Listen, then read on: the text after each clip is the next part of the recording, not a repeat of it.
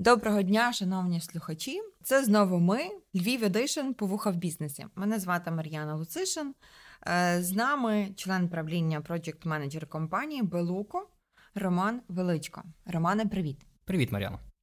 Романе, сьогодні я хочу поговорити про е, компанію, яку ти очолюєш. Хочу говорити про меблевий ринок. Тож, скажи мені, будь ласка, ваша компанія розпочала свою діяльність не так давно. І мені було би дуже цікаво дізнатися, як вдалося вам переконати ваших інвесторів е, все таки інвестувати в західний регіон.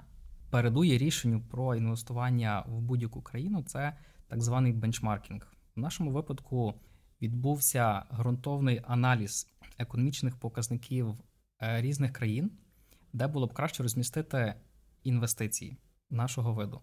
Е, для прикладу було проаналізовано економічну ситуацію більш ніж 20 країн. Для порівняння брались такі показники, як економічна ситуація в країні, стан реформ, тенденції та ефективність їх впровадження, рівень корупції, освітня підготовка, рівень внутрішньої міграції населення, також виробнича культура. І хочу сказати, що Україна війшла до фіналу так званого відбору, де вона порівнювалася з іншою країною претендентом. І була дуже запекла боротьба. І одним з тих елементів, який перехилив шальку е, на користь України, був структура економіки України та виробнича культура нашої країни. Чому вибрали безпосередньо Західну Україну? Що вплинуло на це? Чи це е, комунікація з органами виконавчої влади на рівні регіональному, чи це е, дослідження, які були отримані інвесторами? Що саме? Після того, як було прийнято рішення, що це 100% Україна, пройшло не менше півроку часу для е, вибору локації для розміщення підприємства його започаткування. Було відвідано дуже велика кількість індустріальних парків, проведено зустріч з керівниками областей, губернаторами, міськими сільськими головами, де кожен намагався якомога краще запрезентувати той чи інший проект, локацію або бізнес-проект, який в них були наявні на той момент. Проте у власників було дуже чітке розуміння, яке саме підприємство вони мають за мету створити, яким критеріям воно повинно відповідати. Тому е, брались до уваги логістична складова, це доступність базової сировини для виробництва меблів, а також е, внутрішня міграція та інші фактори. Але, врешті-решт, одним з ключових факторів це була виробнича культура, яка повинна бути притаманна тій чи іншій громаді. І, власне, локація, яка була обрана, вона славиться тим, що власне місто було започатковано людьми, які приїжджали для того, щоб працювати. Тобто, це були робітники, одне з небагатьох міст, яке ніким не було засновано. Тобто, це люди самі його створили, які приїжджали на так зване європейське Ельдорадо, які займалися спочатку видобутком солі, mm-hmm. а згодом і нафти, і їх всіх об'єднувало бажання працювати. Mm-hmm. Тобто, це був таким, скажімо, дуже хорошим духом і початком е, для продовження нових виробничих традицій для нашого підприємства. Супер. А скільки років ви вже на ринку зараз? Три. Три. Е, Ну, я так думаю, що ви вже орієнтуєтеся в самому ринку меблевому. Е, скажи, як на вас повпливав, тому що я так розумію, цих три роки, серед яких два це пандемія. Як повпливала ситуація е, з пандемією і карантинні обмеження на розвиток вашої компанії? І що ти можеш сказати про сам саму галузь? Тому що, наскільки я знаю, ти дуже орієнтуєшся в питаннях того, як розвивається меблева галузь в Україні, бо ти в це з цим працюєш. Коли наступила пандемія, люди не знали, наскільки часу вона буде тривати, як саме це буде відбуватися. Але з пливом часу люди зрозуміли, що доведеться жити з ковідом.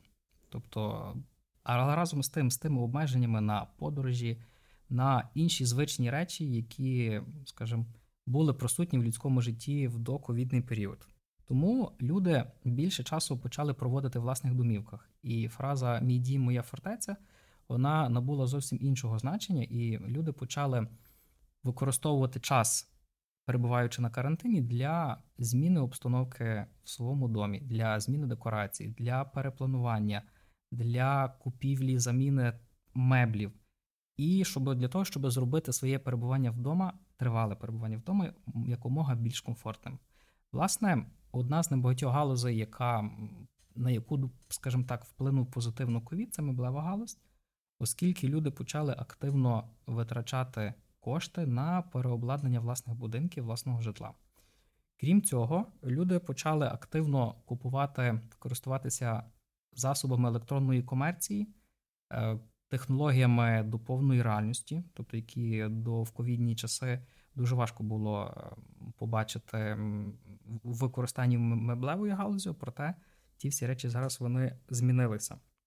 Що стосується безпосередньо України, то загально прийняті традиції, що якщо ми купляємо диван, то він повинен бути обов'язково з функцією ліжка, вони відійшли в минуле. На зміну їм прийшли тенденції, коли диван повинен мати функцію розкладання, тобто вмонтований реклайнер-механізм, угу. так званий механізм трансформації. Проте і ці тенденції зараз е, Теж змінюються. змінюються. На е, їхнє місце проходять нові тенденції, коли покупці вважа... мають бажання купити диван, який не розкладається, який не має функції ліжка, але який має дуже гарний дизайн, в якого підвищений рівень комфорту, на для виробництва якого було вкладено максимально доданої вартості, як е, самим підприємством, так і для використа... для виробництва якого були використані е, унікальні матеріали, тобто в нього є унікальні функції. Люди почали більше часу перебувати вдома, і в них появився час. Тобто, перш ніж купувати меблі, люди стараються дослідити, а що це саме за продукт, які матеріали в ньому використовуються, яким чином купівля того чи іншого продукту вплине на екологію. Тобто, mm-hmm. це і ті нові тенденції, коли люди почали переживати, яким чином вони впливають на навколишнє середовище своїм вибором. Яким ще сам... питання, з чого зроблено? Тому що так, і яким саме чином відбувається технологічний процес? А чи не беруть вони участь в забрудненні навколишнього середовища? Тобто е, ковід змінив пріоритети і поведінку покупця зовсім інший ракурс. Ти хочеш мені сказати, що у вас під час ковіду було дуже багато замовлень, і ви працювали на повну потужність, як могли? Люди зараз активно почали купувати не тільки нашу продукцію, вони почали купувати меблеву е, меблі як такі загалом, як е, вироби цілої галузі.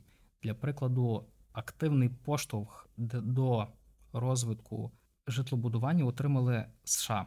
Там зараз відбувається будівельний бум, де люди активно беруть кредити на побудову приватного житла, тобто люди, які живуть в містах, вони воліють жити окремо, дистанціюватися розширити свою е, зону персонального комфорту і уникати скупчення людей, натовпу людей, а жити собі окремо, тому що люди не знають, скільки ще хвиль ковіду буде, чи буде mm після ковіду якась нова пандемія.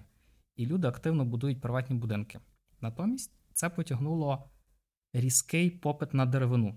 mm Тобто деревина почала дуже активно зростати в ціні по всьому світу. В Україну стосується це також деревина подорожчала в більш ніж 2,5 рази. Ого. Інші види деревини подорожчали ще більше в порівнянні з доковідним періодом. Угу. І країни, такі як Україна, вони зараз змінюють свої законодавство для того, щоб захистити національних виробників і забезпечити їх сировиною для виробництва, оскільки такий різкий скачок цін є дуже неприйнятним для національного виробника. Він не готовий за це платити, тому що це за висока ціна. Угу. Але інші країни, такі як Китай або Росія, вони вводять додаткові експортні мита на лісову продукцію, а також вводять квоти, е, встановлюючи кількість деревини, яка може бути експортована з цієї країни за певний період часу. Для того, щоб зменшити вивіз з країни. Так. так. Угу.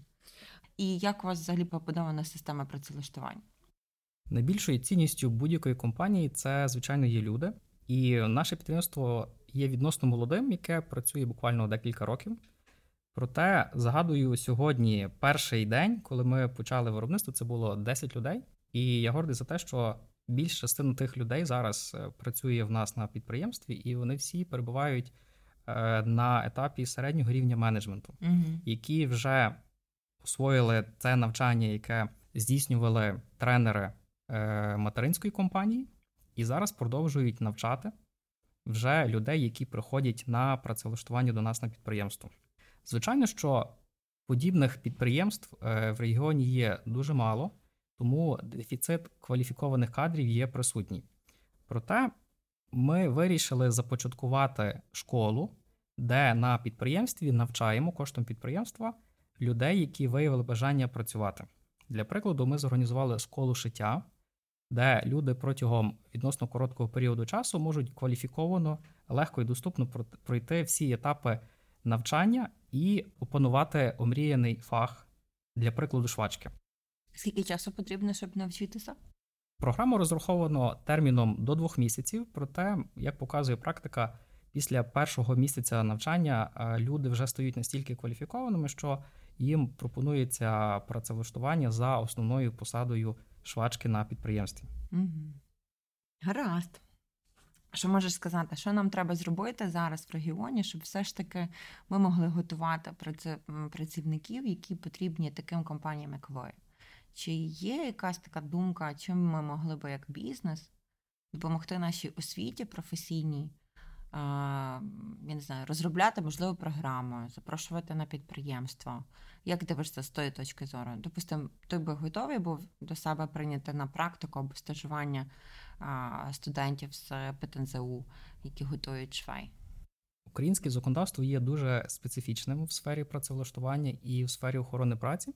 Для прикладу, для роботи столяром обов'язковою вимогою це є наявність диплому столяра. Угу. І оскільки галузь деревообробки не в всіх регіонах України є розвинута, є недостатність кадрів відповідної професії, і не у всіх регіонах є присутні навчальні заклади, які надають можливість опанувати фах столяра. Тому це є проблемою для таких підприємств, як ми. Тому, скажімо, ця категорія працівників вона потребує професійного добору угу. у нас.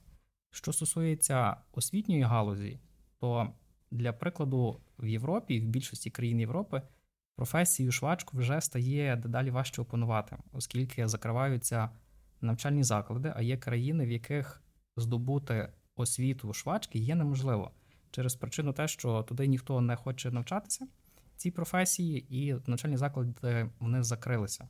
Угу. Бо зараз в Європі люди працюють менше руками, тобто більше робота з комп'ютером, роботами, та роботами, автоматизація, автоматизація робочих місць. Процесів. Тому, скажімо, ті професії робочі вони заміщаються. Угу. А в Україні є до сих пір навчальні заклади, які дають можливість опанувати професію швачки, дійсно пройти навчання і стати спеціалістом. Такі є в Україні, і я вважаю, що е, галузь освіти вона повинна розуміти потреби ринку і розуміти, яка є структура економіки України, і вже під потреби ринку створювати і впроваджувати навчальні програми з відповідними фаховими напрямками, тому що в Україні показує практика далі менше потрібно юристів, далі менше потрібно економістів, але все більше потрібно столярів, зварщиків, швачок, інженерів, тобто електриків. Тобто, електриків. Тобто акцент зараз міняється докорінно, зовсім інший напрям. І тому освіта повинна це і держава, зокрема, повинні на це відреагувати відповідним чином. Угу. А ваша компанія готова прийняти все таки практикантів до себе, повчити трошки студентів? Ми зараз так і таким чином е, поступаємо. Угу. Як говорячи про школу шиття, то ми розробили розробили програму навчання, яка орієнтована на наш технологічний процес, відповідно, по завершенню якої людина отримує так званий диплом угу. від компанії про те, що вона успішно пройшла навчання, і по завершенню вона отримує пріоритетне право для працевлаштування. Угу. І нам було дуже приємно, що багато молодих дівчат, які вийшли заміж, які працювали в закладах хорики, в ресторанах, вони виявили бажання працювати, опанувати фах швачки.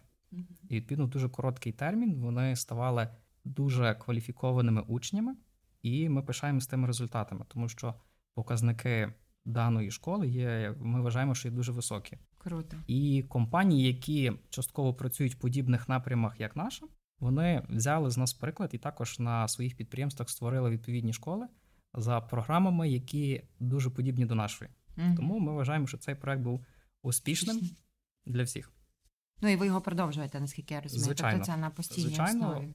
Це один з найбільш успішних проєктів, який нами реалізований для підбору кваліфікованого персоналу та поширення фаху серед е, локального населення. Ти достатньо молодий управлінець, який бере активну участь в управлінні немаленької компанії. Е, Скажи, будь ласка, що тебе мотивує? Дякую, Мар'яна, за запитання. Я поділюся сьогодні з тобою також слухачами. Тим, де своїм внутрішнім секретом, про який знають тільки мої батьки і я, е, про моє дитинство і про мої мрії, і яким чином моя мрія веде мене по житті. Коли я тільки от тільки народився, був дуже малий, дуже юний, ще я не мав одного року.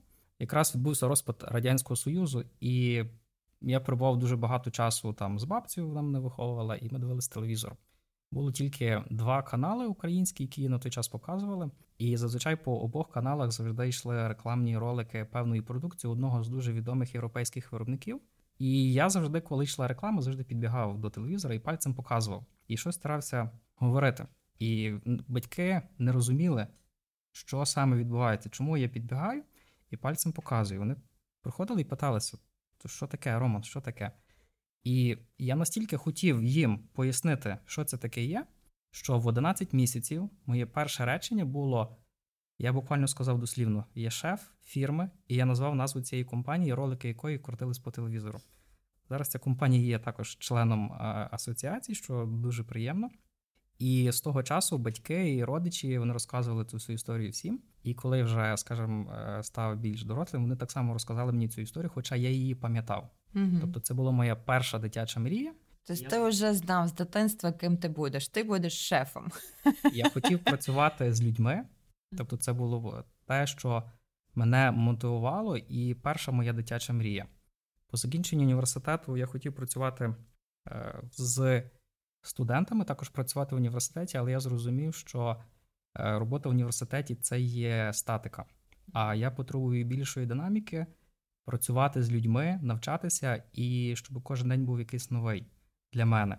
Тому, коли в мене випала така можливість, я, звичайно, був дуже радий, тому що це є моя перша мрія в моєму житті, моя дитяча мрія, і я отримую від цього задоволення. Тобто, всі речі, які ми робимо в, в житті, не має значення, чи це на роботі, чи це, скажімо, в особистий час, вони повинні всі приносити нам задоволення.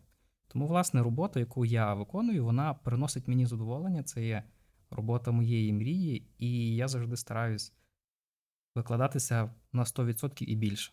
Тому треба завжди робити ту роботу і робити ті речі, які приносять задоволення. І тоді і віддача буде набагато більша, і корисний ефект від цієї роботи також завжди буде набагато, набагато більший. Але разом з тим завжди потрібно вірити. Тобто йти, керуватися своїми мріями, вірити в них і працювати. Бо Тому що тільки мріяти і хотіти, цього замало, потрібно ще й важко працювати і ефективно. І навіть мій е, ідеальний вечір це завжди 2-3 години часу, присвяченого роботі.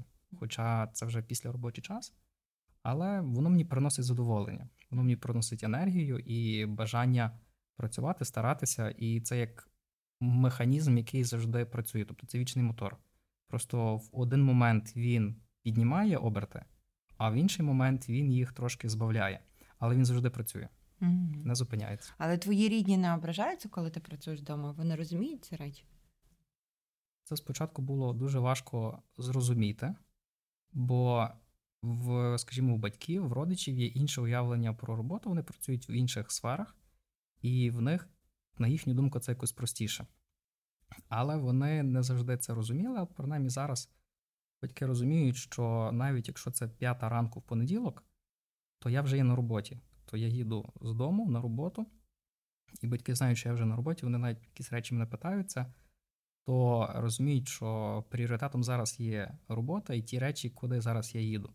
І я вже думаю зовсім про інше, ніж про те, що вони мене питаються. Інколи я їду на роботу навіть в неділю, і навіть в неділю я вже думаю про роботу. Але батьки цього змирилися, тому що вони бачать, що я задоволений, я веселий, я життєрадісний, і це те, що приносить мені радість. Угу. І коли я веселий, також і їм це І приносить радість. Так, і їм це приносить радість. Але ти виділяєш час для свого особистого. Тобто, то є в тебе є дні або там години, які ти приділяєш своїм рідним. Звичайно, скажімо так, що сам факт роботи і концентрація на роботі змушує мене більш якісно проводити час своїм близькими. Мгм. Тобто, це створення family day для родини.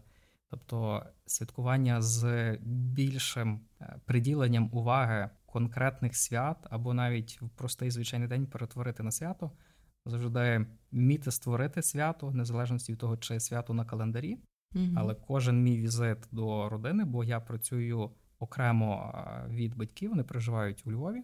А кожен мій приїзд, відвіданий їх, я завжди стараюся перетворити на, на свято, і щоб вони кожен день це запам'ятали. Мгм. Тобто, я скажу, час проведення з родиною стає більш якісним. Його є менше, але він стає якіснішим. М, Дякую. Скажи, будь ласка, що б ти міг побажати своїм колегам-виробничникам у 22-му році, бо це ж вже от, от скоро, і нам усім слухачам. Я хотів би побажати всім, що зараз є дуже доречним, це здоров'я, щоб кожен був здоровий, але не тільки в плані фізичному, але в плані моральному, але також і були здорові родини е, всіх, тому що коли хтось хворіє з родини, це завжди воно позначається на здоров'ї, скажімо, е, інших членів родини. Тому в першу чергу здоров'я, а також стабільності. Бо коли є стабільність, тоді можна спланувати свій подальший розвиток, яким чином рухатися і знати, чого очікувати. Тому це перші дві речі. Наступне це, звичайно, хорошого дивану в домівку. Якщо з першим і другим е, люди завжди повинні, скажімо, самі докладати зусиль, то з диваном ми завжди будемо раді допомогти. Дякую, Романе. Дякую за цікаву розмову. Тож, шановні слухачі, дякуємо за ваш час. Дякую, що були разом з нами. Ви були по вуха в бізнесі Львів Edition.